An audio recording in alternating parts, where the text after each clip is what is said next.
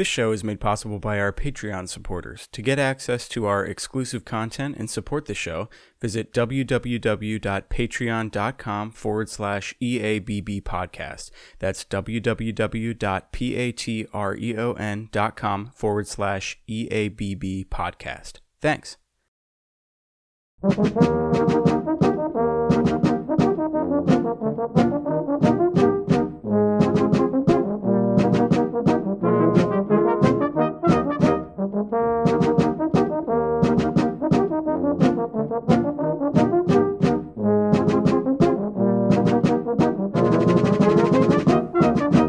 Hello, and welcome to the Early American Brass Band Podcast. My name is Chris Triano, and I'm joined always by Stephen Canistrisi. Hi. Oh, that sounded like a, such a sad hi this time. Oh, it, it wasn't meant to be sad or sad. Are you in a good mood today, Stephen? I'm in a great mood today. We That's just good. had our first interview since what did we say, August maybe? Yeah, it's been a long time. We, we did a really good job at uh, loading up those recordings, and then uh, you and I both got jobs. So- Right. Yeah. So fell a little bit behind, but this was a really fun way to get back into it. This is episode 47, and today we're interviewing Kenneth Serfass. Ken Serfass is the founder and director of the Antebellum Marine Band, and he is also a reenactor who frequently portrays President and General Ulysses S. Grant. It was a lot of fun getting to speak with Ken today, and we hope that you enjoy this episode. I also noticed about halfway through the interview that I was using the wrong microphone and switched it over. So, just in case the microphone quality at the beginning of the episode is not so great, I apologize. It will hopefully improve about halfway through. Steven.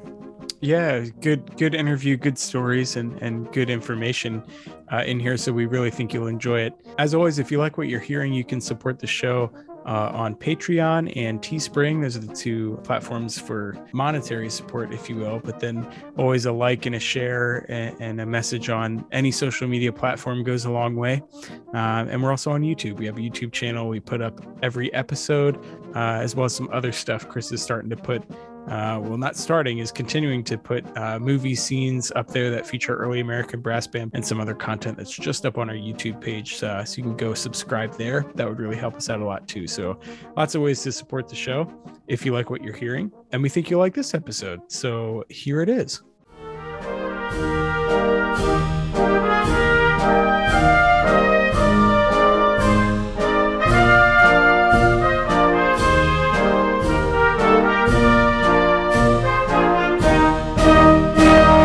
Like to welcome Kenneth Serfass to the show. Kenneth, thank you so much for coming on to the Early American Brass Band podcast. How are you doing?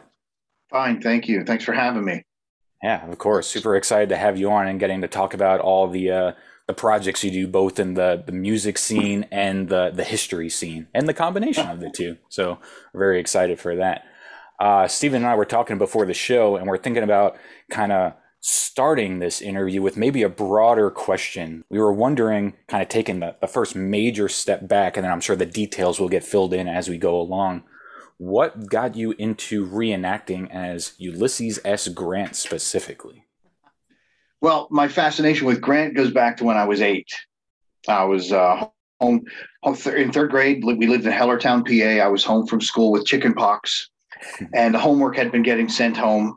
And from what I understand, from what the kids told me, my class, our teacher had laid out biographies of various of great Americans on a table, and all the kids had to pick one. And whether she picked it for me or if it was the last one left, I'll never know. but uh, the story of Ulysses S. Grant by Jeanette C. Nolan was sent home and with a little note saying, read this book. It's called a biography, and we'll be doing a report on it. And Mhm. that is on the shelves right behind me, two shelves, 57 books about U.S. Grant. That is, as is in a military ceremony, right of the line and place of honor is that first book and all the other books in my in my library. And Wow. just being a being a band kid, you know, growing up with everybody teasing you and ridiculing you for being a band kid, Yeah. that really stuck with me because with Grant, he was, uh, you know, he was already breaking horses at age eight. Hmm. So it struck me like, wow, he he got he was good at something right away, and his friends teased him about it because they weren't good at it.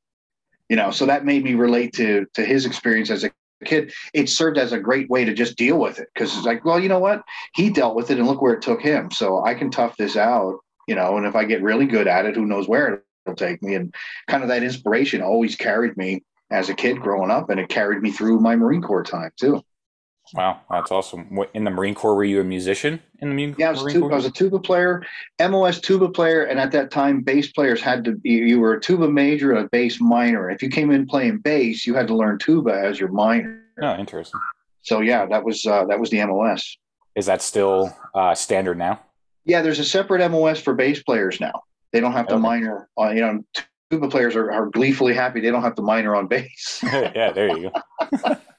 Are there any instruments that uh, currently need to kind of do that doubling?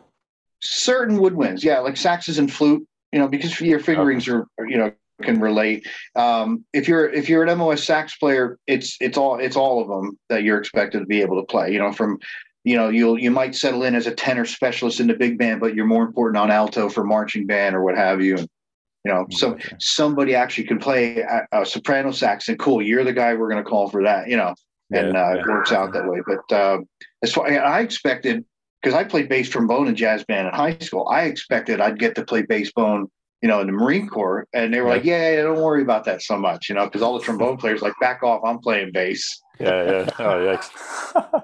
so, so was it reading that book that got you hooked in history, or did you kind of already have that history bug circling uh, around before I was that? Book? Kind of, you know, kind of into history because um, that was '73 and um, you know consider what was on tv at that time you know for entertainment. You know obviously cartoons as a kid but a lot of 60s tv shows were on all the time. So hogan's heroes was on mchale's navy uh, f troop was on and those those the military shows appealed to me and then particularly f troop. And then i got a little older and i, I discovered wild wild west you know and, and uh, i've also been a train aficionado since i can remember Oh, cool. So you know, uh, trains and then Civil War trains, and I, I, you know, in all the reading, and then Grant is on Wild Wild West. So then I'm more curious about it, and I'm reading Civil War books, and I'm reading about Civil War railroads, you know, and I'm just putting all these things together, and I'm just indulging all that history at the same time.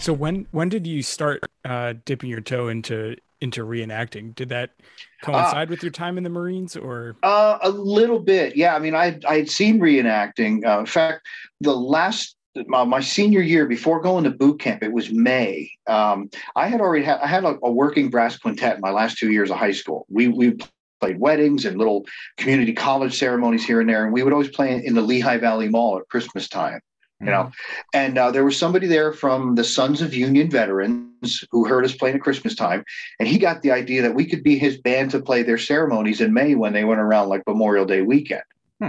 so uh, my oldest brother had played drums in high school and he had a marching snare on a sling. So he went out and he played a drum thing for these old guys to march into the cemetery. And our quintet was there at the side and we played a couple Civil War tunes. So I started seeing these guys in, in Civil War uniforms. You know, mm-hmm. I'd been to Gettysburg in uh, fourth grade as a Cub Scout. I was already indulged with the, the Grant fascination. I had Battle Cry of Freedom board game, the Time Life series on the Civil War. I had built the monitor in Merrimack ship models, you know. So I was all into the whole thing. And then I saw these guys in uniform. I was like, oh, that is just way cool. you know, then I just got, then I learned what reenacting is. And I'm thinking, well, that'll be fun to do when I'm old enough. Yeah. And I was always around it. Uh, being posted where I was in the Marine Corps, I was in, I was stationed at Parris Island after the School of Music, so I was in South Carolina, and then I reenlisted. I moved to Quantico, Virginia. So then I'm right around, you know, and, and, and our show band at Quantico would play at Manassas. Oh, cool. So I'm around Civil War battlefields. The School of Music is in Norfolk, so I'm around, you know, and I'm right there going Hampton Roads, Monitor, Merrimack. I built those models, you know, so mm-hmm. you know it's already kind of hovering on the edges. Um, when I was at Camp Lejeune, uh, 2000 to 2000, uh, well, not yeah, 99 to 2001. Uh, the first time I got involved with reenacting, obviously in the South, they like they like playing rebel more than they like playing Yankee. So it's hard to find people in blue. And I was like, there's no way I'm putting gray on, you know. Yeah. all these guys, all these Johnnies are like, this is great. We got somebody to shoot at every time. yeah, great. Yikes. So I, you know, that was my my introduction. Here's a musket. Here was here's how we use it. Put the sack coat on. Um, my final tour was at Camp Pendleton, so I got sent uh, back out to San Diego. I had been there before previous. My daughter was growing up there, so I was going to retire out there. And um, I'm getting ready to check in in January 2002 at Camp Pendleton to the First Marine Division Band. And I'm living in Escondido, and I go to this little club where I'd always uh, not a, it's a coffee house. I used to visit there when I was recruiting in Escondido, and they had a poster up for uh, a Civil War band that was forming, Hmm. and it was uh, the man in charge is David Powell, who began the thing he called it the Second Cavalry, a Second U.S. Cavalry Brass Band, and he was part of the American Civil War Society, the ACWS, in, in Southern California. So they were going to meet at this club, this this place called the Metaphor, and it was like bring your instruments. You know, my musical experience is is uh, desired. So I show up with my tuba, and I'm all fired up. And this guy's like, "Where have you been my entire life?" Because you know he's he's put music in front of me, and I'm playing everything. He's you know I've been in the Marine Corps how many years at this point? Yeah. We really stress being able to sight read. You know, I've I've been I've you know, I started playing tuba when I was six and seven. So I'm all about playing and you know, and I'm like, throw me anything. I want to read it. I want to play it. So he's like, yeah, you're in my band. And you know, why don't you come out to our fir- the first event of the year? Uh, we'll, we'll have a uniform for you. So then I got introduced to how that all works, watching reenactors, you know, doing everything. I was there spe- specifically to do the band thing. I Yeah. wasn't involved with carrying a musket or anything. And he was with a cavalry troop run by a, a former Marine officer. So I bonded with that guy, you know, and, and uh, they kind of harbored our little band. We had like eight players. Mhm. And we were reading the Mark Elrod uh, brass band book Yeah. for for the gigs. And everything is so bone dry, you know. You know, it's root five four for tuba. Oh, you might get you might get a passing tone here or there. So the parts are so bland, and I'm I'm like, okay, if this is how it's going to be every time, I'm going to die. You know, Yeah. from what I want to play that's that's got a little more meat on it. So Mhm. I'm asking him like, why can't we get some of the Marine band stuff? You know, they played they played opera stuff. He goes, well, we're we're supposed to model ourselves on a on a cavalry band, so we'd be really basic, and it'd be musicians who can play one instrument or another. In case somebody goes down, they can pick the other horn up, and you know. So I'm learning about how brass band scoring goes. I'm learning how how the how the army bands were real rudimentary because that's what they that's all they needed. And I'm starting to go, well, I'm starting to look at it like, well, the Marine band would be much more interesting. But Hmm. you know, I'm still in the Corps at this point. I got two years to retire. Um, Hmm. First Marine Division got involved with uh, going to Iraq. And of course, I was involved with the workups and everything, getting everybody to go. And then I retired in 2004. In the middle of all that, I was I was Wow. permitted to retire. Um, they didn't need gunnies any, you know, they wanted they wanted junior troops at that point. So Mhm. um, I walked away from uh, the reenacting at that point because for those last two years I was on active duty, I was in the Second U.S. Cavalry, not just in his brass band, but I, I I had a carbine and I'm in a shell jacket, and I was one of the legit regular troopers, you know, and I was Gotcha. having a great time being a private again because that's all I had to do was show up and fire my musket and you know my carbine and do my thing, and then go play in the band. So we were still using uh, modern instruments. Some of us. I mean, I have my tuba. I've been playing since since uh, I bought it from the Lehigh Valley Youth Symphony in 1984. And it's a rotary Meinl, four valve uh, rotary B flat Meinl, and Mhm. I, you know, I was like, okay, maybe I'll save up and get an over the shoulder tuba at some point. But okay, if I get more serious. So I retired. I wanted to finish my degree because I want I wanted to be a music teacher. Mhm. So I put everything aside like that and just nosed into getting my GE done. And I had done some music stuff. The School of Music band leader course was accreditable, transferred to uh, your BA. Mhm. You know, so I was looking at doing all these different things. So I walked away from the reenacting stuff for about two years and I wanted to get back in, but I didn't want to do the cavalry stuff anymore. And I was really bored with this band because it was all, oh, we're still playing the same 10 Civil War top 10 tunes out of the Elrod book. I, I- you're not playing anything else. And I had been, I had been band, a band leader in, in the Marines, and one of our duties is arranging and writing. So I started scoring my own stuff. Nice. You know, I mean, I would Battle Hymn in Republic. Well, I think I want to add this to it. I think I want to add, and I remember Dave was always telling me you can't embellish it that much because those kinds of things weren't done yet. I'm like, oh yeah, you you look at look at the Marine Band library. They were look at the uh, the Gilmore Band. You know, these these guys were playing some some intense stuff. Yeah. They weren't just playing real rudimentary. And he said, well, then you're going to have to be the Marine Band. And I thought, okay, well, what better guy to do that, right? Because I actually yeah. lived it. Yeah. So what's that going to take? Well, red coats, over the shoulder horns, uh, um, Alexander clarinets, you know. So, and I'm like, okay, so I see dollar signs just piling up, you know, what it's going to take to do all that. Um, I had known, and you and you'll know his name too. I I had already met Jari Villanueva uh, when I was in the Corps. Mm-hmm. When I was at Lejeune as the band leader, I was buying music for our brass quintet. Mm-hmm. And Jari was in the Air Force Band at that time, and he was selling uh, arrangements and things. So I was buying stuff from him, and we started a correspondence. And uh, by the time all this other stuff happens, where I'm looking at creating my own band, Facebook starts. Hmm. And of course, Jari was already searching out like across the country who's doing Civil War era brass band, you know. And I hmm. was in San Diego, and he found me, and we just started talking. And then we're like, "Yeah, I think we did talk. I used to buy stuff from you when I was in the Corps, you know."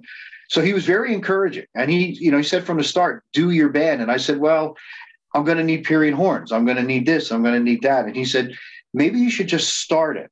At least you'll have it going and go from there.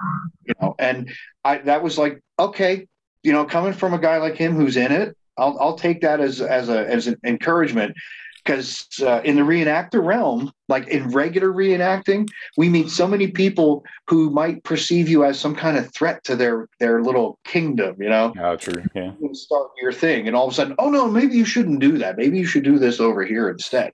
And Jari was definitely not that way. He wasn't in that reenactor realm that was protective of that kind of thing, and he's always been encouraging. So that was uh, that was a great uh, confidence builder to even get yeah. the thing going. Yeah, yeah, definitely. Uh, going back to you talking about embellishing the arrangements and stuff. I know when I was going, uh, when I was doing the dissertation and going through different band manuals and stuff, I saw in the Dodworth Brass Band School that there is a small little sentence in there that says, uh, be sure to only play the music that's written on the page. Don't do any embellishing. If you want to embellish the music, play a solo that features you instead. So, like, if nice. they had to have, if they needed to have a disclaimer in the 1850s to tell musicians not to embellish the music, that means that there was the the temptation and the the ones that were already doing it, you know. Right. So, so right. it's definitely there's guys, happening. There's, there's, guys with that mindset already. Yeah, yeah. and uh, you know maybe that was a, maybe that was already bred into me because I remember doing that stuff in high school. Mm-hmm. You know, I would hear as the tuba player, I would hear like the trombones doing something. like, I'm going to do that lick with them. You know, and the director yeah. would throw me to sleep like, and I'd nail it. And he'd be like, "Okay, you nailed. it. At least you nailed it. If you tried it yeah. and failed, then no." Yeah. Uh, I had two or three band leaders like that in the Marine Corps. Hmm. If I didn't do something at a gig, they'd be like, "Hey, Serfass, what happened? You you didn't do it that time?" like, "Oh, you like that?" Yeah, yeah, yeah, yeah. they so asked for forgiveness, became, right? you know, um, and I stuck. I just stuck one time. Uh, I was just goofing around before we played a gig where I was warming up, and piccolos were all huddled up, and they were doing the pick solo in Stars and Stripes. And I walked over and I went in their circle, and I'm playing it with them. Nice, classic. And we and, and uh, we started doing that. That started becoming a thing. Like, hey, we're going to play Stars and Stripes. Uh, corporal Serfass, you're going to come out the first time and then go back. And after the breakup strain, we're going to go back through and let the picks do it. Then we'll go out on the grandioso. And that became like the thing we would always do. It became a thing with me in San Diego uh, between the, the, Marine Band San Diego from the Recruit Depot. And uh, in my once I retired, I was uh, assistant director at Mesa College of the band there. And I had also uh, co directed the City Guard Band in San Diego during my first tour from 91 to 94. And I'd always do the piccolo solo. And we'd always play it at the Organ Pavilion in Balboa Park.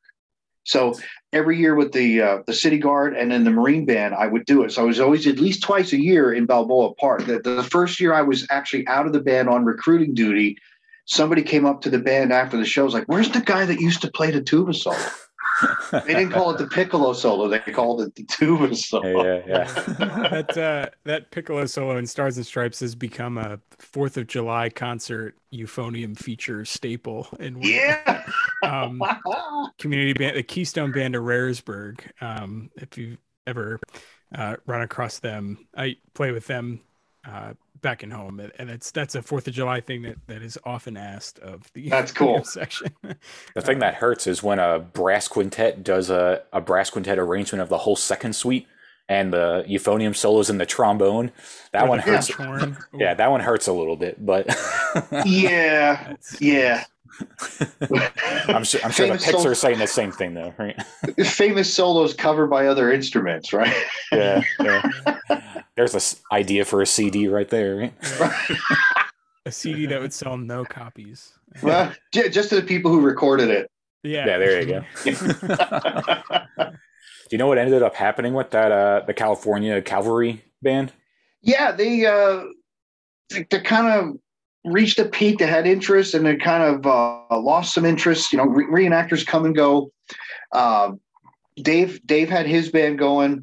I started my band, and uh, there was another group from Long Beach called um, the Brigade Band, and it was, it was this uh, woman had a trust fund, so she bought a whole bunch of instruments and sack coats and things, and she had uh, she was part of the. Uh, now it's a, it's an interesting acronym uh, when you when you take it out, but it was the Great American Yankee Freedom Band in Long Beach.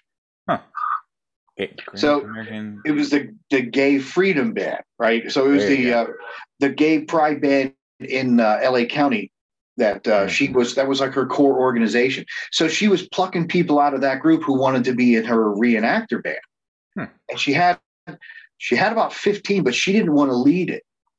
Mm-hmm. Gotcha. So she's reaching out to the reenactors, and uh, somebody said, "Oh, get this guy Ken. He's starting his own band."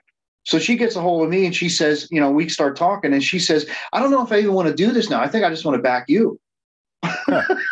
Because she liked the whole idea of you know it being if we were doing the Marine Band, we got to play the, the, their literature. We got to play more in a virtuoso setting. You know, mm-hmm. we're not just going to play the flat B flat, bare bones Yankee Doodle and you know Dixie and call it a concert kind of thing. Yeah, yeah, we, need, we need to be playing opera stuff. So she was really encouraging. She sent her players towards me to do that, and I had uh, eight or nine players. I wound up playing in their their summer concerts up in West Hollywood every once in a while. They'd be short tuba players. Hmm. So I'd nice. go up from from uh, San Diego to play with that band, and uh, they would come down to the San Diego Pride Festival and march the parade in San Diego. So I would play sousaphone in their band because again, always short of tuba players. Yeah, yeah, yeah. but the best part it was everybody's there to do music. Let's all make this happen and have a great time doing it. You know, and, and having that history connection. Some of those guys really got into the whole the whole uh, historical concept of it.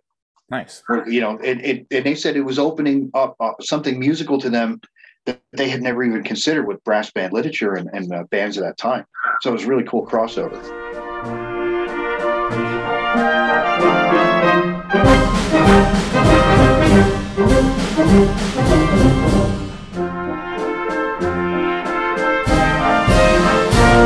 So already oh. talking about the the uniqueness of that that marine band, uh, the early marine band that you're doing uh, yeah. in terms of the repertoire and obviously the uniforms and stuff. Is there anything else that uh, either provided like a unique perspective or maybe a unique challenge choosing to do the Marine Band yeah. over something else? Yeah, in a couple ways. Um, well, obviously, okay, the uniforms they're wearing the the, the scarlet uh, double-breasted tunic, which is the the red version of the Marine dress blues of that time. You know, the regular Marine uniform was blue anyway, but their dress uniform had uh, it was double breasted, had two rows of seven buttons. So the the Marine enlisted dress uniform was the equivalent of what Army colonels look like. You know, with two rows of seven buttons, shoulder fringe, that kind of stuff. That uh, the blue one that, that Marine Marines wore. There's an account, some Marine walking out of the barracks in Washington in, in the dress uniform, and there were Army soldiers going, soldiers going by, and they saluted him because they thought he was a colonel. there you go you know, and they all they saw was the rows of buttons and all the fringe and everything else. And then they were hot that they learned this was an enlisted Marine. So, you know, so the band uniform is the red version of that. So it's got to have the, all of that look to it. Um, like today, the Marine band, uh, when they march and they're in the red, their scarlet tunics, only the drum major wears the ranks. And that, and that was true of that time also. Uh, Scala was the first to be called band leader by uh, actual billet in 1858 when he came over from Italy. So I wanted to model it on the Civil War period, you know, because the first thing everybody goes to is, oh, John Philip Sousa. And I'm like, okay, here's a good teaching moment because his dad was in the band playing trombone at that time. That's you know, right. he was he was a kid. He was born in 54, so he would be coming up through that time. And what Scala, what Scala did to put the band on the map is really what sets, you know, kind of tees up what Sousa's going to capitalize on in his time. And uh, until the Marine Band, the Marine Band actually designed a program around that, and I have the I have the script from that too. What was funny was I was developing a similar script of my own at the time, that before I saw theirs. And I developed my my whole concert routine was was telling that story how the Marine Band becomes the president's own because of how Scala sees that the band needs to be relevant. And that's that's the Marine Corps story all through the, the first 100, 120 years or so is the Marine Corps is always on the on the verge of being cut by the by, by the uh, bean counters. Mm-hmm. So everything the Marines can do to stay in favor of the, the president or the Congress, you know, they're doing everything they can. And when uh, when the commandant learns that Mrs. Lincoln likes opera, and and she finds out that Scala is an opera musician who hires other opera players from Europe to come over and make this virtuoso band, the commandant's like, okay, everything we can do with this band now and make them something that the president can't do without. You know and that's that's that's kind of the narrative i follow with my concerts because i'll play uh, a real simple version of, of red white and blue and i'll play a real simple version of, of you know the, the star spangled banner and play these are the band arrangements of that time and then i'll pull out uh, i'll pull out like the grand march to aida mm. or some other verdi thing you know or some some kind of mozart transcription and it was scala who was taking the, uh, the opera literature that was popular for that season and transcribing it for the band to play to capitalize on that that uh, popularity. So that became something I wanted to do with the band. But I also had guys in the band who wanted to be reenactors, which is what the cavalry band was doing. You know, all these guys were they were going out to be troopers, and then they were putting their their their guns down to go grab horns and go play. Yeah. So and you know i was kind of misguided in doing that in the first year or two where i, I had my band out as like uh, being stretcher bearers and if they wanted to go fire with somebody in the line they were doing that. And then looking at it i, I uh, got the second book in the john sullivan series called marines in the civil war. Book two chapter seven is about the marine band. And that became like the bible for how to do this impression because it's it laid out all their duties and they were strictly musicians. So, me as an actual Marine musician who had military duties and music duties, I'm sitting back going, oh, so they're really like the president's own today, where that's all they're doing is that. They're not even doing stretcher duty. Wow. So I told my guys, so we're not going to do stretcher stuff at the reenactments anymore. We're, if we're going to be the Marine band, we're just going to focus on that. Yeah. So that impression became its own thing. But then again, I had guys who wanted to be on the field. I had uh, my own high school students I was handpicking from the bands I worked with. Uh, I had three Marine bands in San Diego County with buddies I served with that I could pull to come play in my band, you know, and they're all sitting around at the reenactment saying, boy, it'd be fun to go out in the battlefield. And I said, if, if we do, we're going out as regular Marines then. And we won't be the band going out because that would be improper. And they said, fine. So we actually wound up creating a Marine detachment. Oh, okay. So we had 20 guys with Marine uniforms with the white cross belts and muskets, and half of us were regular actual Marines. You know, and the others were were these kids and others around us who glommed on and kind of uh, inherited our, our our aura about us. And the other reenactors wouldn't fight us. we go out in the field and they didn't want to fight us because yeah. they were saying half of those guys are actually Marines. There's no way we're going up against them. That's funny. You know, some- but, but then but then we we'd get down to play and we were like, we're okay, we're not those those guys you saw on the field over there. We're we're the Marine band. You know, we're I don't even know who they are over there doing that kind of yeah. thing. And we tried to distance ourselves in that regard and say this is what the Marine band impression is different. And it really started to draw a line because there was another band forming in Southern California, and they're called the Armory Band. Mm-hmm. And their leader was an Army intelligence officer, not a musician in the, in the Army, but he's he's picking my brain about how I put my band together. He's picking Dave's brain about his cavalry band, and he wanted to put this band together and be this conglomeration thing. And it, it was something that used to happen in drum corps back in the VFW drum corps days, where people would would poach players off of each other. Hmm. And uh, this guy, and I and I've told him this to his face, so this is not something I'm saying behind his back, but he kind of killed the hobby for some people because he he would uh, talk down the other bands, like especially to somebody new. Somebody walks into a reenactment, it's a trumpet player. Hey, I think I want to do this. I want to play in one of the band. Well, don't go to that cavalry band because they don't. Don't go to that marine band. You want to come to our band, you know. And then somebody would hear us and go, "Wow, I'd love to play with you guys," but but I was told I shouldn't. Mm-hmm. Well, who told you that? You know, because we and David's band, we never had this policy of you could only play in our band. Mm-hmm. You know, and that's that's another crossover with reenactors. You know, you join you join a reenactor unit, you're in F company, you know, whatever regiment you're in, and that's your unit. You don't dare go in with the Zouaves. You you're over here with us now, you know. And uh, I thought that was something a little unfair to musicians, you know, because what's the harm in them playing three concerts a day if they got the chops and the time to do it? When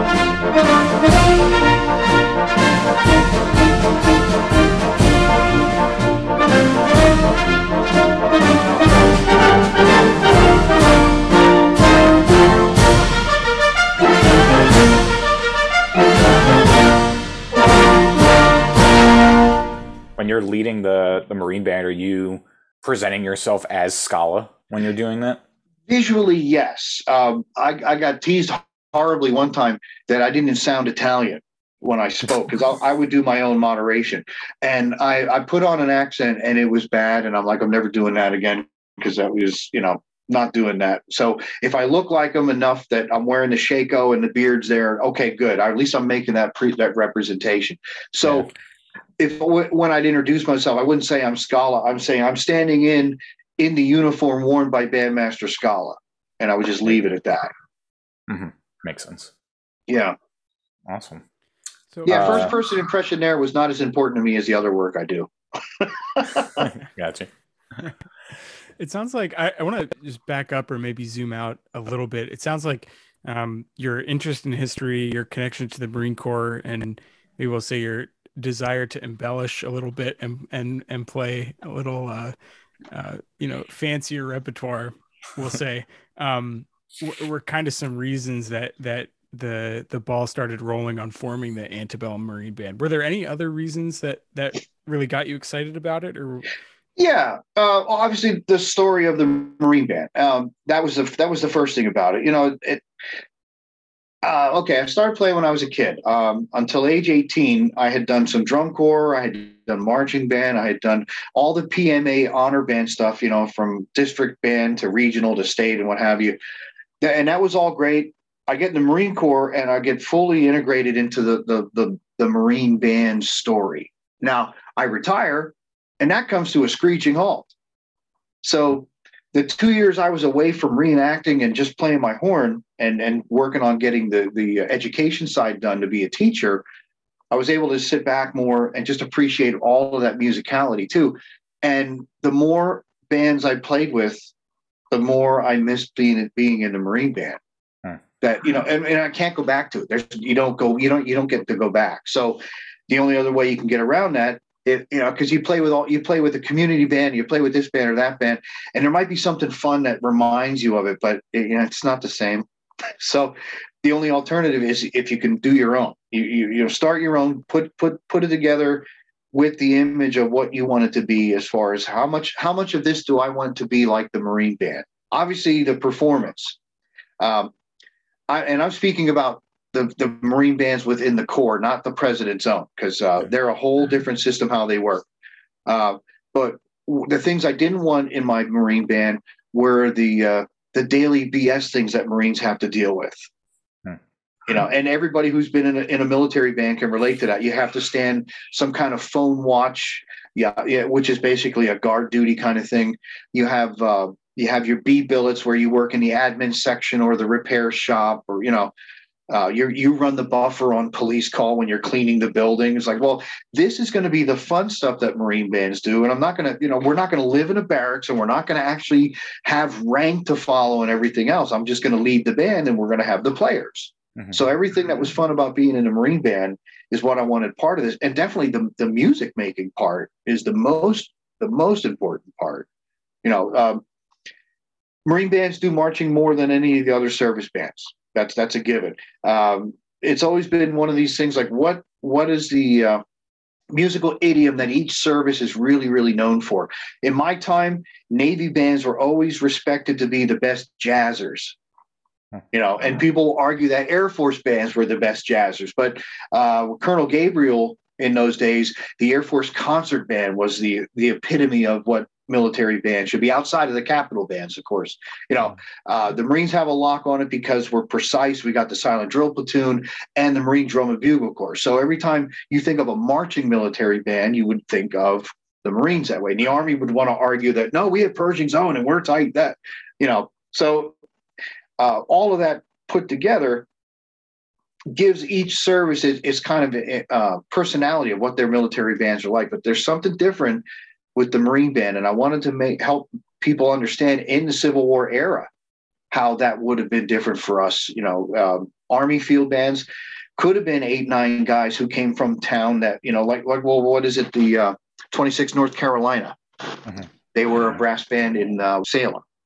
Mm-hmm. Right, they were the town brass band, and they go in the army, and Lee Lee takes favor on them, and they become his favorite band. And it was the eight or nine guys from that town that were that band, and they're very good players, and they have a really good reputation, and they made a niche for themselves that way. And I wanted to portray that from the angle of the Corps, and uh, that that became satisfying. You know, if I could if I could have people leave a concert appreciating that that that story of how the Marine Band uh, evolves, and that was my way to kind of keep my hand on what I had done for 20 years. Mm-hmm. Yeah, that's awesome. I know you and I uh, have talked on Facebook and, and previously about the duality of the the California and the, the East Coast Marine yeah. Band. We can probably get into that in a minute, but before we kind of move on to that, I was wondering, did the the grant um, uh, reenacting happen while you were in California, or is that uh, yes. an East Coast adaptation? No, that started out there too. Um, in fact, I was just talking to somebody. Somebody today asked me about that. Um, 2010, uh, I had my my Marine detachment coming out to reenact us. We were at the Vista Gas and Steam Engine Museum reenactment in July of 2010. And Friday, we everybody comes in to set up their camps and everything else. Like the circus comes to town, right? So I'm getting my my Marine camp set. Uh, I've got my band stuff all put away, and all the, the Marine stuff's getting all put up. And the event coordinator comes over to visit. Now, by then, uh, this is six years after I retired. I had grown my beard, you know, my hair's out of Marine Corps reg at that point, and I'm running around either in the red band uniform or the Marine. I was I was the captain of the Marine detachment, so I had a blue Marine officer's uniform, and people would come up, you know, randomly. You, I thought you were General Grant out there. You really look like Grant, you know. And my my students in the band and my buddy Marines are like, you know, you really do look like him. You know, they'd say that stuff from time to time, and they thought they were teasing me about it. But he's been my hero, so I'm taking that as a compliment. Like, yeah, okay, cool. I look like Grant. Who would have thought, right? Uh, 2010, this guy comes up, the, the coordinator comes up like five o'clock on a Friday. Oh, good, you're here. Yeah, what's up? Well, our guy that, that plays Grant can't be here this weekend. And I thought, my first thought was, oh, so that means there's an extra half hour for the band to play. and he says, "No, no, no. I, I, need I need you to fill in for that guy." I was like, well, "What do you want me to do? Talk about the band?" He goes, "No, I want you to be Grant." hey. So like you're, I, you're said, just not getting it. right. I wasn't. No, because I was like all band, you know, band and Marine Corps. Okay. And he says, he said, uh, I don't, I don't have the uniform. He says, I'll tell you what, I'll get a sack coat and I'll have the stars sewn on it, and you can just wear your blue pants. And I said, I don't have the right hat. I got kepis and I got shakos. And he said, don't even bother with the hat. Just come out and you see how Larry does it. Like Larry would come out. Well, when General Grant was in the army, and he would talk about Grant dressed like Grant which reminds me of like the bad sixth grade book report where somebody dresses up like Lincoln and talks yeah. about what Lincoln did. You know, yeah. it always bugged me when I saw this guy because I'm I'm like a Grant fan. I'm like, why can't you be Grant when you're here? Why do you trip? You know, it bugged me. Mm-hmm. So I'm like, wow, I got a chance to see, to do this right, by my opinion. So the next morning there was a sack coat waiting out on my camp chair. Okay, I guess two o'clock I'm going to be Grant, and uh, I walked up, the audience was all seated out there. And I said, My apologies. I was just meeting with General Lee to take his surrender. And I started talking about Lee's surrender as Grant. Yeah. And I'd never done it. I'd never done it. But like all the, yeah, everything is just pouring out, like the, the you know, as him. And uh, the coordinator was watching it. There was a scout from History Channel there that I didn't know about because they were looking to film a show called Lee and Grant, which ran um, Memorial Day of 2011 and it's the first one I did. So this guy, the scout, saw me standing up doing this show, and he asked for my card. He said, "I'm scouting from History Channel." He's looking at my card, and all it said was band stuff all over it. And he says, "I'll be in touch." And he calls me a week later, says that they're casting for somebody to play General Grant for this thing. Would I be interested? Yeah. And I was teaching at that point, and I said that I would have to take a day off from school, so I'll, t- I'll get a sick day and we went up to the Big Sky Ranch where they filmed Little House on the Prairie. Hmm. And uh, had to, I was there before the entire crew showed up. That's how early I was there in the dark and all. And I watched them all come in, set up the camp and the craft services and the costuming. And I walked into the, the makeup trailer and they looked at me, looked me up and down because I was in uniform at that point. I had, you know, the whole thing going and they're looking at a picture of Grant and they're looking at me going, "Ah, we don't need to do anything to him. He's already he's set." nice. And that's really where it started to kick off because after I did that show, uh, the reenactor coordinators were calling me because they wanted to say, "We got General Grant who was just on the History Channel, you know, kind of like as a draw to get people in," and uh, things got more elaborate. You know, there was a Lee that I could work with. Uh, there was a Lincoln, and Lincoln and I could talk about Lincoln and Grant's meeting and how they coordinated the last year of the war together. And Lee and I would talk about what we talked about at Appomattox, you know, and then I was on my own a lot of times. And uh, there were these people who wanted us to do scripted questioning, and I hate the scripted question because it's just too too programmed, you know. Yeah. The thrill, the, and even now in what I do, the thrill is in not knowing what the questions are and just being able to give them the answer in person and make it believable. And that's the whole fun of what I do first person grant, you know. Yeah. Yeah. There's all these hosts like, hey, we're gonna give out questions. And I, I don't want to know. I want them to hit me with what they think they, you know, stump the general. Let's see what happens. And it just kind of grew from that. Uh, I came out east 2012. My brother was was directing uh, the Windsor Regiment Senior Drum and Bugle Corps in New Jersey. He was short a tuba player, so he asked me to come march the summer season with his drum corps. Hmm. And I was just finished teaching that for that year. So uh, six rehearsals, I learned the drill, I learned the music in 2012, and I marched the whole summer uh, in in uh, New Jersey, you know, in the in the East Coast drum corps circuit. And uh, during that time, I had a couple of days off where I met Jari in Gettysburg. We met we met in town and we hung out. We actually got to meet and hang out and talk. And he said to me then, can you come back in November and drum major my band? Wow. And I'm like, yeah, that'll be fun. Like, where? And he says, for the Remembrance Day parade.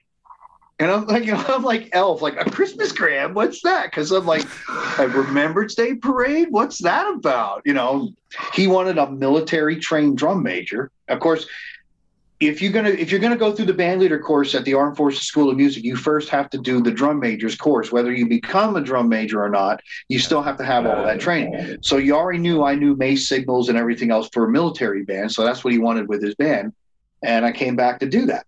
So that put me that that puts one foot of me back on the East Coast at that point. That I came back the next summer, and uh, we did the uh, Battle of the Bands, where Jari directed all the rebel musicians and I directed all the uh, union musicians in, in my Marine Band uniform during the 150th anniversary thing here in town. So I started looking at I might start going out there to do more things, and I actually got got uh, contacted by somebody watching the parade that year, the Remembrance Day parade, because Jari wanted me to come out, and he said, "Come out and walk in front of the band as Grant." Because I was already starting to do more Grant stuff. So the Fred, uh, the uh, the Federal City Brass Band marched the parade, and General Grant was walking in front of them the whole time.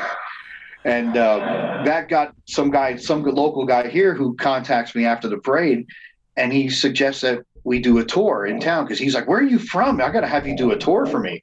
And uh, all I could tell him was Grant was here in '67 to visit the orphanage, so that would be the only connection.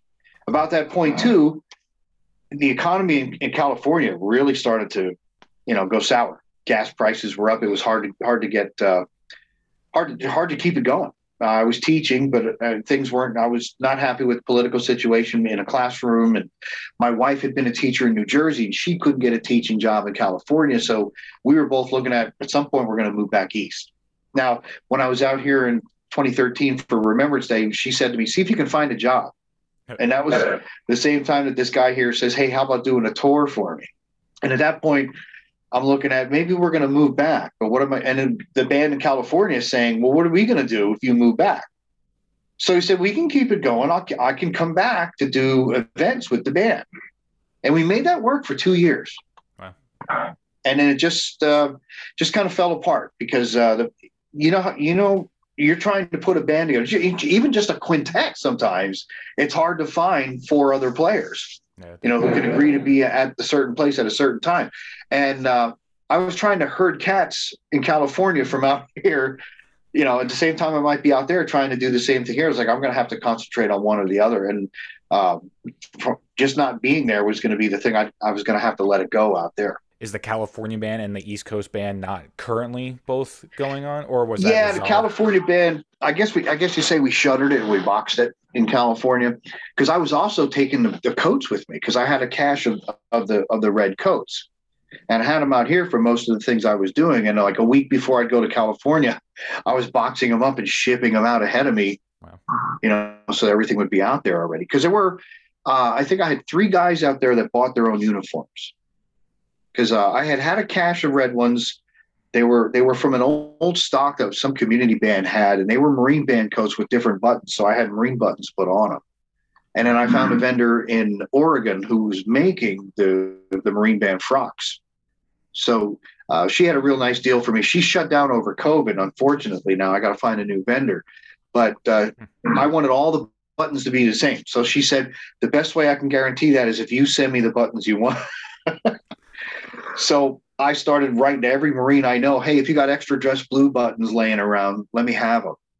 You know, or when I was in California, I could I could go to the dry cleaner on the base and they had this big tote box full of buttons, you know, that are spares. So I could just go through that and take as many as I needed to get the codes all done up. Something, something you don't realize that you would miss until uh, until you don't have access anymore. oh yeah, yeah, yeah. It was it spoiled me.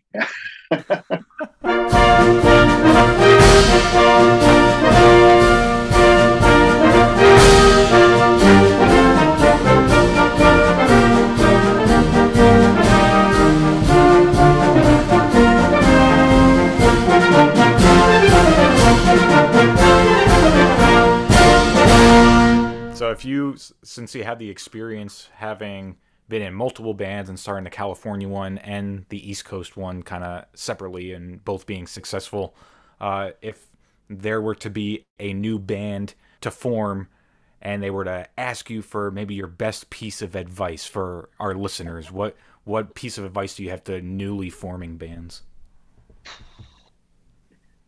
Don't settle. Don't settle for oh it'll be okay or or it'll be enough to get by. Because if you do that, that's always going to be your default.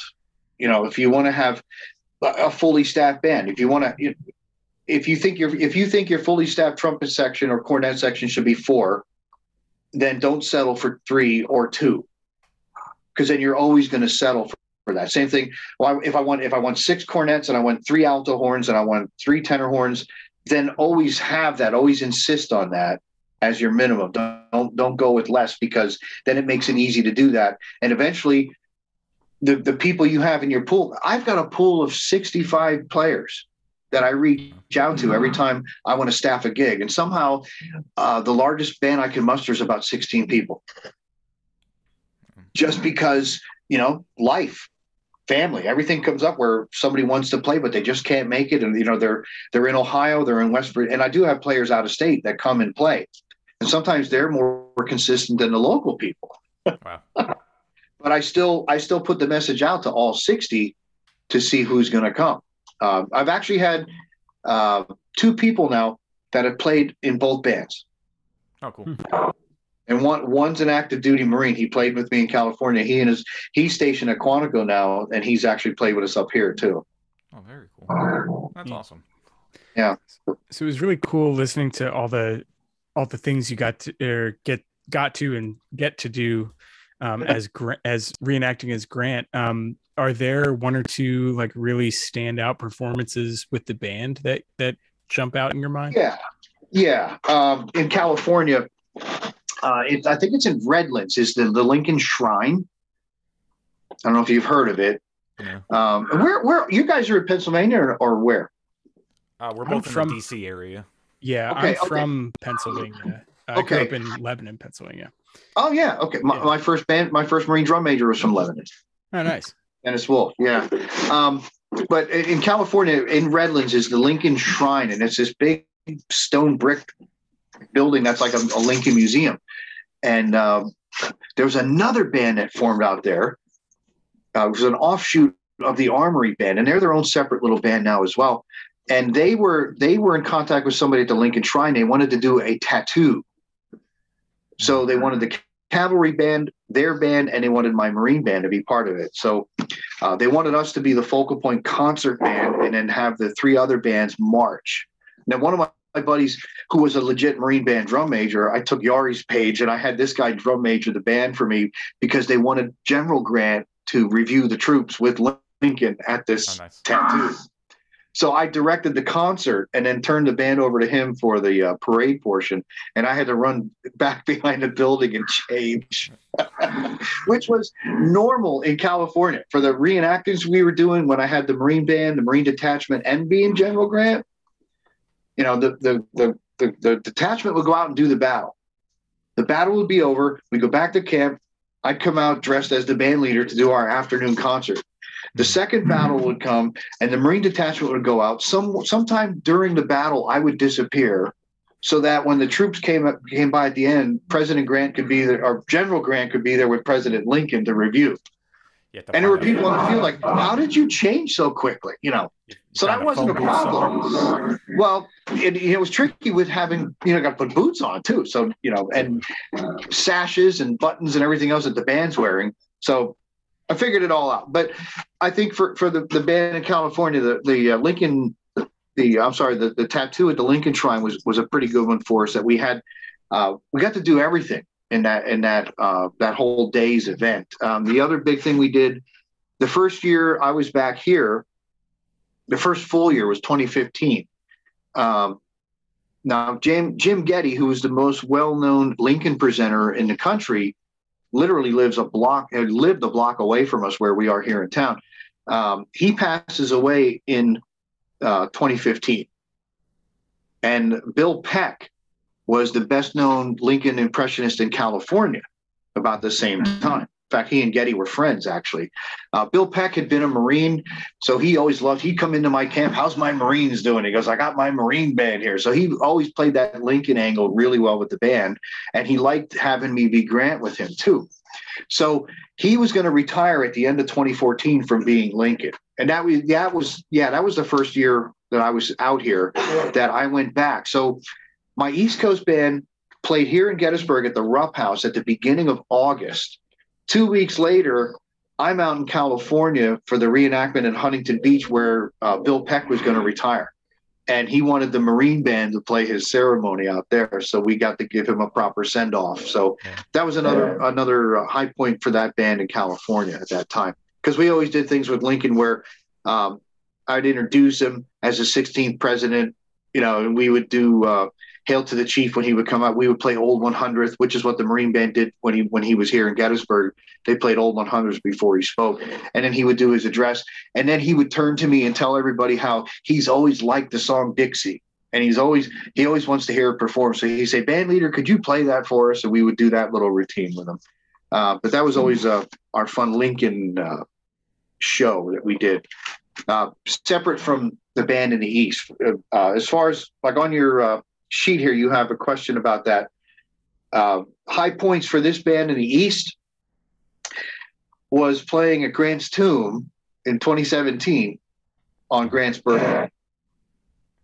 Um, I, I, had already been out there a couple times booked to speak as Grant at Grant's Tomb for other occasions, President's Day and some other things. And uh, the ranger who was out there really wanted a live band. And I said, well, I got this band. We could do this thing. And you know, and, and there was no official thing for me to do at the uh, national park birthday commemoration for Grant. They have a couple speakers who come from West Point. They've got uh, uh, a cadet color guard that comes in. Uh, some of the Grant uh, relations get up and speak. And uh, they have a bugler and a drummer from the Army Band station at West Point who do, you know, taps and a couple other things. Mm-hmm. So the Ranger really liked the idea of having a band sit down and do like a concert before, do a serenade before the ceremony. And then I said, if we're doing that, we're doing all the ceremonial stuff. We're going to march into colors. We're going to play the national anthem.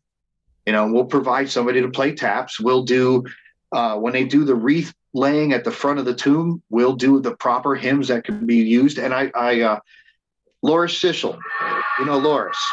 Oh, yeah. He had he had the stuff that Sousa had tra- had written up for the uh, reinterment of Grant. Because when Grant was moved from his original temporary sarcophagus into the mausoleum, the Marine Band did that under Sousa. Oh, wow. So John gave me all the music that Sousa had done. So we used that in this ceremony for uh, all this wreath laying and everything else. And uh, I told the band, I said, it's not often that we get to be reenactors in this band because we're always just playing concerts and not recreating something legit. But we're really right now where we are. We're we're set up right where the Marine Band was set under John Philip Sousa when when Grant was brought from behind the mausoleum and taken in, and we're playing the exact music that was used at that time.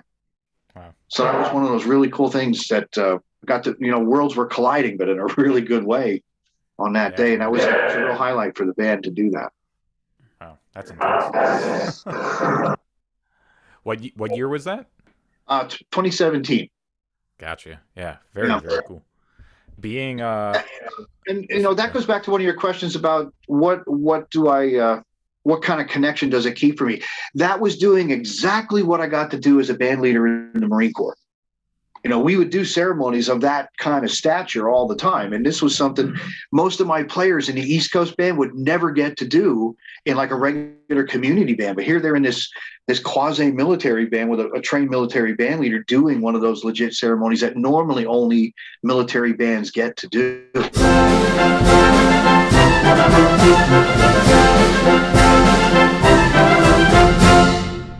being an early band in Gettysburg, are there any? Obviously, there's going to be perks that come with that, but I'm curious: are there any uh, negative things that come with being so close or or interconnected with a place like Gettysburg? You know, I think we're interconnected mostly because it's where I live. okay. um, National Parks has never asked us to do anything here. Um, when I first was trying to drum up musicians here and find people. I was going out to, I was reaching out to local bands and local musicians, and there were a couple of these guys, older guys who had been in, uh, you know, the local band circuit for a lot of years. They were telling me up front, "You're never going to get this off the ground. No one will ever do this, and you'll never have a band like that here. You got to, you got to go through our system, and you got to come to our band and play in our band before people start coming out to yours." And I wasn't buying it and I said that I said this, is a small town. I said I, I, I was in my because my band in California didn't just play the reenactments. We were the town band of Ramona, California, no. also because that was our sponsor. And Ramona in San Diego County is this little town outside the city, and uh, they had the largest freestanding adobe brick building built in 1894, the oldest. So we were the town band of this, you know, Western era 1890s town. And I somehow managed to put together a full concert band, and I had a full uh, a full representation of my band that would play things out there. And I, I was already confident I could do that here.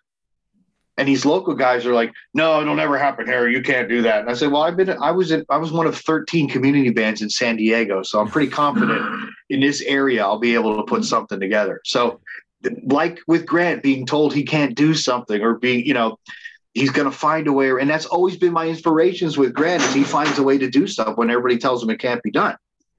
So like i'm going to make this work in spite of them. Yeah no it's a, so, a great so mentality we, to have.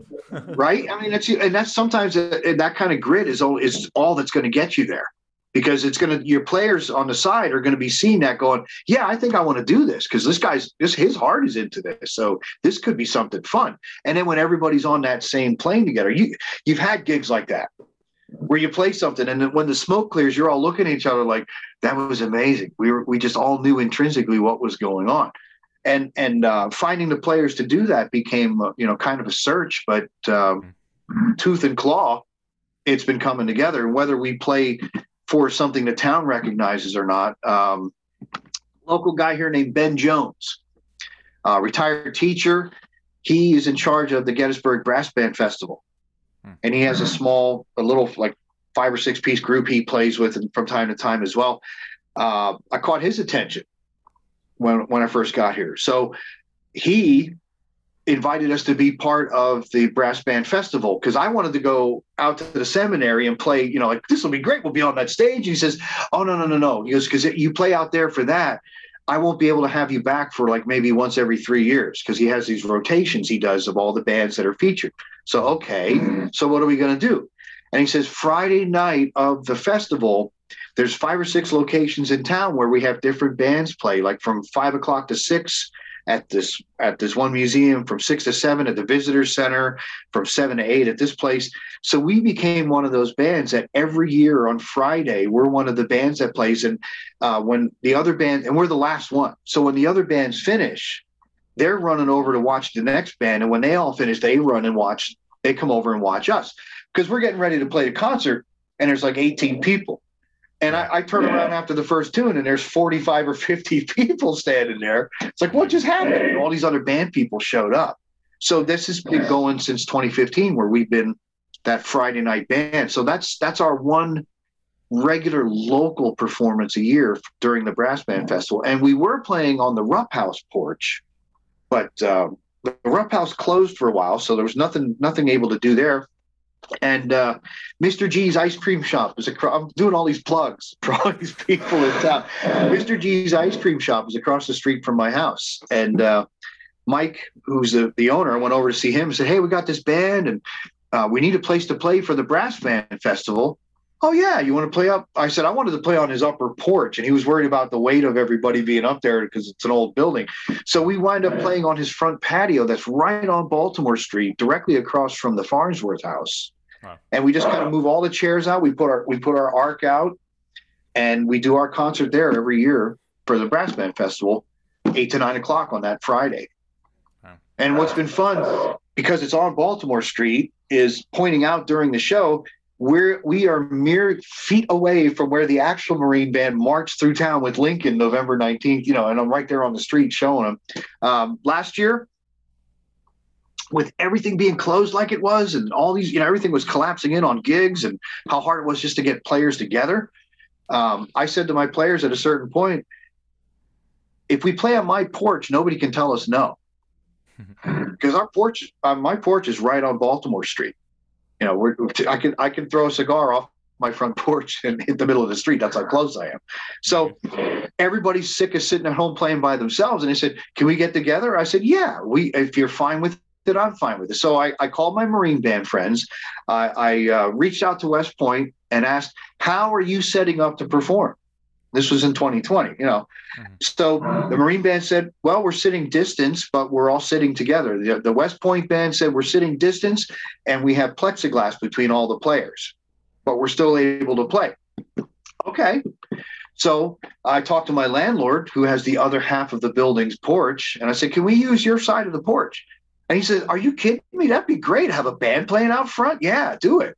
So my 12 players who agreed to play, I said, we're going to set you up you can uh, you want to sit six feet from each other? I got two porches to spread you out. I'll put a, a, podium out on the sidewalk and i'll direct you from the sidewalk. And we'll just play there on the night that we would normally play across the street at mr g's. Because by then this is first week of june by then people are in town walking the streets and visiting and wanting something to do. Yeah. So we did that three times last year. Nice. uh, brass band festival uh, yeah three times Memorial Day, we played before the parade, and uh, we did a Marine Corps birthday concert in in November, just impromptu on the street. Like we had everybody's dressed, we're in our uniforms, and guests were, you know, people were walking by. I put a sandwich board out telling them what time the concert was going to start. I had a whole narration about what the concert would be that I, I, I delivered that between selections. And so we've been playing in town without anybody's help. And I, I can't think how much better it would be if we had help to play. Prime real estate right there. Is the Marine Antebellum Marine Band currently using uh, period instruments? I remember you said years years ago that uh, you know it was kind of a work in progress and stuff. But where where are you kind of at now with the this East Coast group? I'm not any further along because I, I my, I'm thinking for my own critical self that I'm not been aggressive enough about getting that done. Uh, obviously, it's going to take money. Going to take somebody who has the money to fund it. Then it's going to take the time to build the instruments because you can't just go to the period instrument shop and you know go ahead get a set go pick you up a set of sax horns and you're all set you know yeah, um, yeah. even rep i think the replica horns are more expensive than the originals in a lot of cases because i've seen yeah, i've seen a few of those yeah they're all made to order like especially like if you're getting them made new not even secondhand like new reproduction right. horns yeah they're they're pretty pricey right you know and uh, Mark Elrod's got a fabulous house full of instruments, and um, when we've been in touch, he's been he's been helped a lot of times. Um, two, maybe two, three Christmas seasons ago, he uh, loaned me an over the shoulder E flat horn that I had to sit down and woodshed with, so I was comfortable with it, and I've used it a couple times. Uh, the the uh, Christmas the tuba caroling thing they do here in, in town I went down. I always go in my uniform and take my my tuba with me, and it's more visual. And I wind up passing cards and trying to you know get people interested in coming to my band by doing that.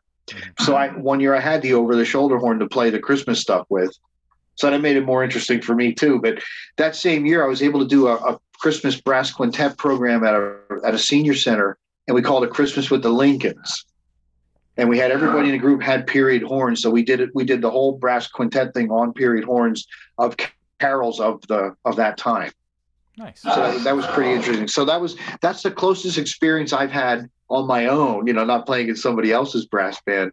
Yeah. Where it's like, wow, that's what it really should sound like all around me.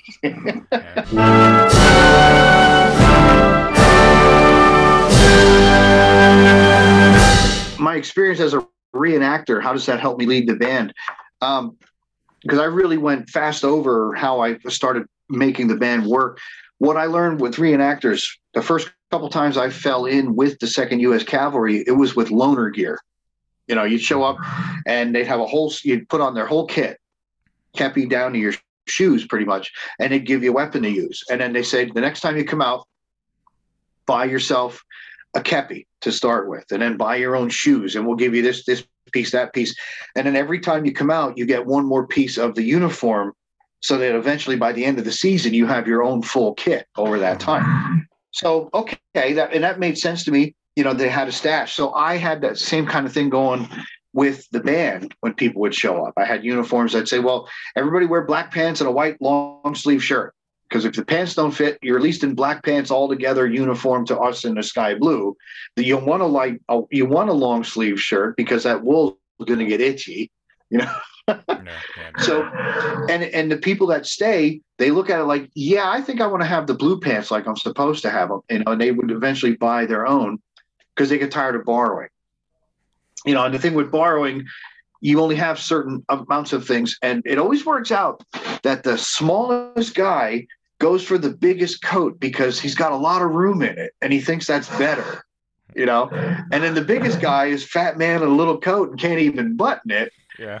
it's like, no, these are supposed to be form fitting. So little guy, you should be in the little coat so big guy can wear it. And then I can have both people dressed.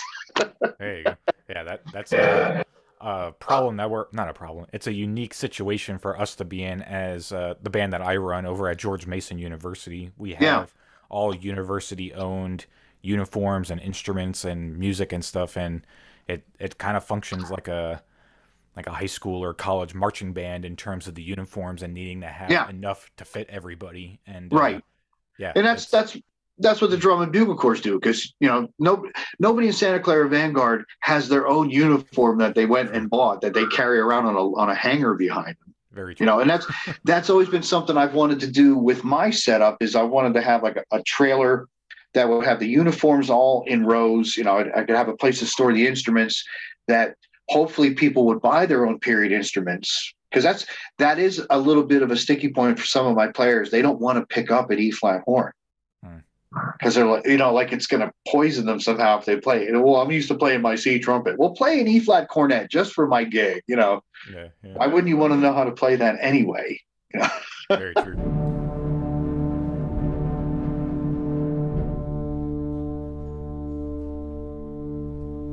Ken, this has been this has been great. It's been great to talk to you. We uh, really thank, thank you. you. for your time on a. Uh, we're recording this on a Friday evening uh, here, um, so we we really thank you for your time.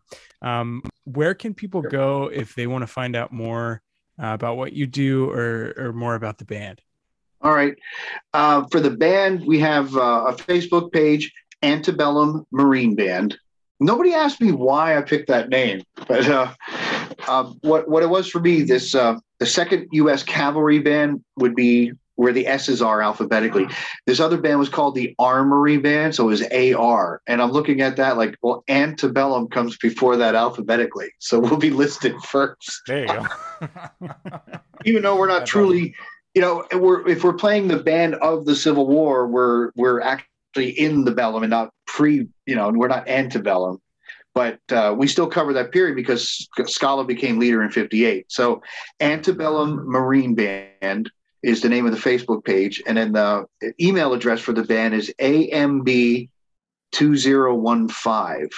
because that's when I moved moved the band to the east. So it's, uh, you know, uh, AMBAND is for Antebellum Marine Band, AMBAND 2015 at gmail.com. And uh, I, I, hinted at it earlier that we have players who come from different states. We don't really rehearse much, and that's always fun to tell the audience at the end of the concert. and we'll say, I have players come from this state, that state, and everywhere, and we really don't have a chance to rehearse. So we just sight read this whole program with you today, today right here. You know? And the most I can do is send parts out to people, um, maybe give them a few indicators about a real particular about note length. You know, I, have always been an advocate for playing through the uh, the bar line playing beat four all the way to the end and not trying to cheat it with a breath at every bar line. And um, so I, I, always make little little notes like that in the music in the parts when I send them out to people about full value. If if something is is indicated as staccato, there's a reason for it. Or if it's indicated as legato, that means it's got to be legato because we're going for that effect of how the marine band would perform it, not just getting through the tune. So uh, a lot of times, if people pay attention to that stuff when they get there, within a couple minutes, everybody's going, "Oh, you weren't kidding." Oh, that okay now, you know, and it all kind of helps because if I can't rehearse, I've got to have some other way to get across what our style is as a band. Definitely. So I try. Yeah, so it's important people play. Uh, everything that I've scored for the band is uh, is in PDF form, so it's easy to send out to people. They don't have to have a special music program. If players are curious about that, we don't have any recordings, at least that I know of. No, uh, no secret tape recordings of those porch concerts that you know. Well, I'm sure somebody's got something somewhere, um, you know. And I'm I'm reticent to put anything like that out because you know the purists are going to jump on you like, how come you're using modern horns? Mm-hmm. You know, and and I and okay, you you got me um, I'm using modern horns because that's all I have right now, and that's all the people who are playing have. And if I if I went with who only has period horns, there would be none of us out here. So yeah, exactly. um, that's not necessarily a deal breaker. Somebody if somebody's interested in being part of the band, uh, the biggest thing is you got to be able to read. You know, and that, that kind of that kind of shadows what the actual marine band talks about. Uh, uh, people who buy into my band buy into that philosophy that we are representing that band of that time. So our impression, if we're going to do an impression of the Marine Band, is we have to come across credibly as a better band than, than your regular five guys in the army that are marching along behind a regiment somewhere, kind of thing. And it's no slight on those five guys, but you know, if I'm going to do an impression of General Grant, I better bloody well look like him. You know what I mean? So if you're going to be George Meade, you better you better not have uh, mutton chops. If you want to be Burnside, you better not show up with a clean shaven face. You know what I mean? So if you're going to be the Marine Band, when you play, it better be wow, yeah, that would be the Marine Band. They sound really good. So you know, obviously you want the best players, but you you got to buy into that mindset to uh, prepare yourself for that too. And that's that's kind of hard to find sometimes you know, because uh, everybody has to their their level that they're willing to commit to, and if it doesn't meet, then it doesn't meet. But that's the task. All right. Well, thanks again so much. It was a lot of fun. Sure. Thanks yeah. for having me.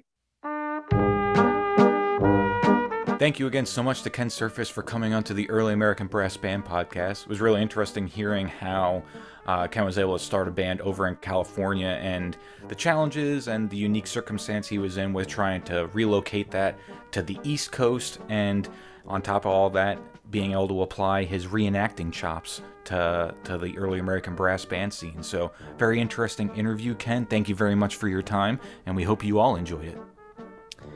Yeah, great. Great to have him on and, and happy he made the time to speak with us.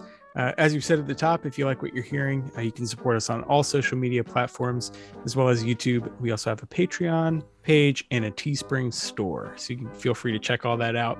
Uh, as always, there are show notes for this episode on our website. That's eabbpodcast.com. A bunch of other resources up there. If you want to get in touch with us, you can shoot us a message on any social media platform or email if you like that. Uh, our email address is eabb.podcast at gmail.com.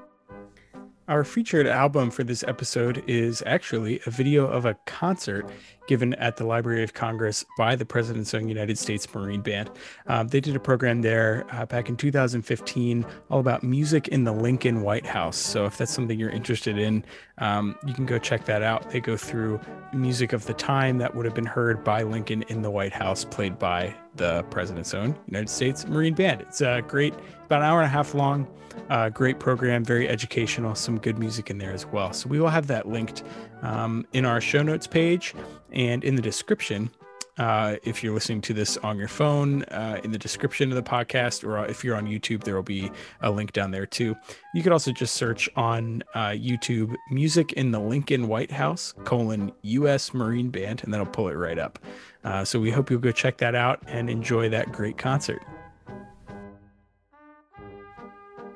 Music in this episode comes from the President's Own United States Marine Band and the 8th GM Regiment Band. Thank you very much, and we'll see you in the next episode.